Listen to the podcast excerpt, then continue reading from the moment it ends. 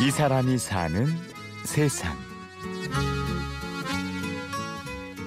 아니 유명하진 않아요. 유명하진 않은데 한 번 오기 시작하면은 빠져나갈 수가 없어요. 사랑방 같은 느낌? 동아리실 느낌 같이 되게 다양한 사람들이 늘 오고 가고 공존하는 곳.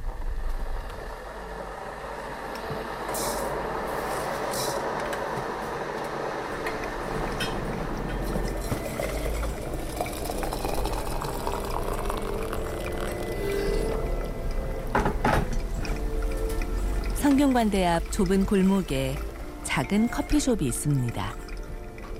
동훈의 커피집이잖아요. 제가 동우예요. 그래서 친구네 집에 놀러 오는 기분으로 왔으면 좋겠다. 그래서 동훈의 커피집으로 한 거죠. 직장을 계속 다니기에는 나이가 많아졌다는 생각에 얼마 안 되는 돈으로 시작한 가게. 2001년에 문을 열어서 14년을 보내는 동안 학생들의 친구가 되었습니다. 거의 제가 생각할 땐 가족의 이미지일 수도 있어요. 왜냐하면 그 정도는 속속들이 아니까.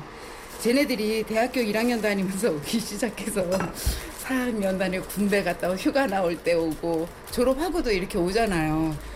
거진 다 알아요. 지금 얘가 애가 몇 명인가까지. 손님은 몇 명 안 되지만 오는 사람은 매일 오는 집. 엄마 같은 사장은 허물없이 손님을 대합니다.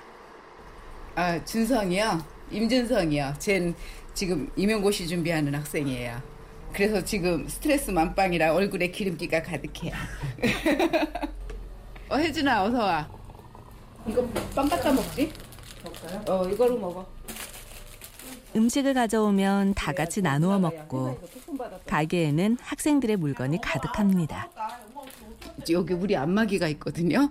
그 왜냐하면 애들이 하도 이거 자소서를 쓰다 보니까 어깨가 너무 맨날 어깨 아프다 그러는 거예요.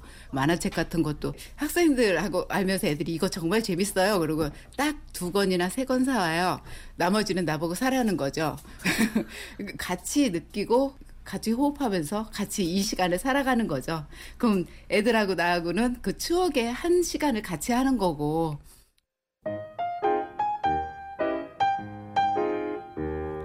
이런 분위기에서 서로 모를 수가 있을까요? 아무리 어쩌니 저쩌니 해도 여기 와서 이렇게 얘기하면 다 들려요. 관심 없는 척하고 다 이렇게 몰두하고 있는 척해도 다 들려요. 그러니까 모를 수가 없어요. 그런 경우 있잖아요. 여기서 사실 소극적이라 말은 별로 안 해본 사이인데 학교에서 만났을 때 인사를 해야 되나 말아야 되나 갈등하는 거. 모르던 사람끼리 친해지기도 하고 모르는 사이라 해도 각자의 고민을 압니다. 그의 고민은 곧 나의 고민이기도 하니까요. 누가 오늘 입사 시험 봤는데 거기서 미끄러졌다 그러면 같이 조용히 해주고 걔 비유 안 건드리려고 하고 고민으로 가득한 청춘의 집합소. 우리 집 오는 아이들의 전형적인 애들이 연애를 못해요. 그러니까 그거 있잖아요. 왜 잘 나가면 이런 데 와서 하소연하고 싶어지지 않아요. 날 만나러 올 시간이 없는 거예요.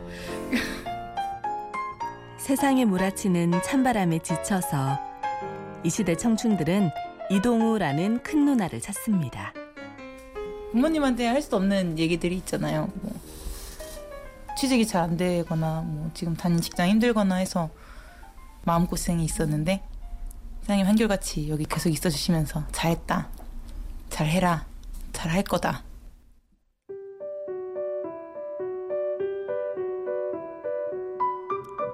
그렇게 함께한 세월이 벌써 14년. 흘러간 세월만큼 아이들은 자라서 과장이며 부장, 교수라는 이름을 달고 오기도 하죠.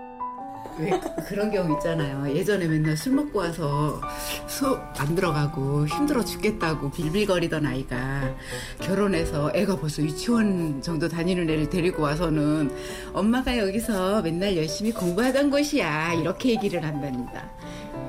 쟤도 나중에 와서 그럴 거예요 보나마나. 와서 공부하는 시간보다는 딴 일할 시간이 훨씬 많은데? 아니 공부하잖아요 지금. 2년만 특별한 경무해도 열심히 공부해요 쑥쑥 변해가는 아이들을 보며 늘 이 자리에 있는 내가 초라해지기도 합니다.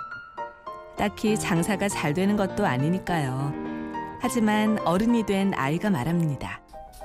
한 애가 그런 얘기를 하더라고요, 저번에. 하, 언니처럼 십몇 년 변함없는 사람이 없다고 이렇게 변함없이 똑같이 커피에서부터 이렇게 변함없이 해주니까 자기네가 오는 거 아니냐 그런 얘기를 하는 거예요. 나는 내가 너무 변함없는 게 재미없고 뭔가 이렇게 좀 그렇게 생각을 했었는데 걘 또 그래서 좋았다니까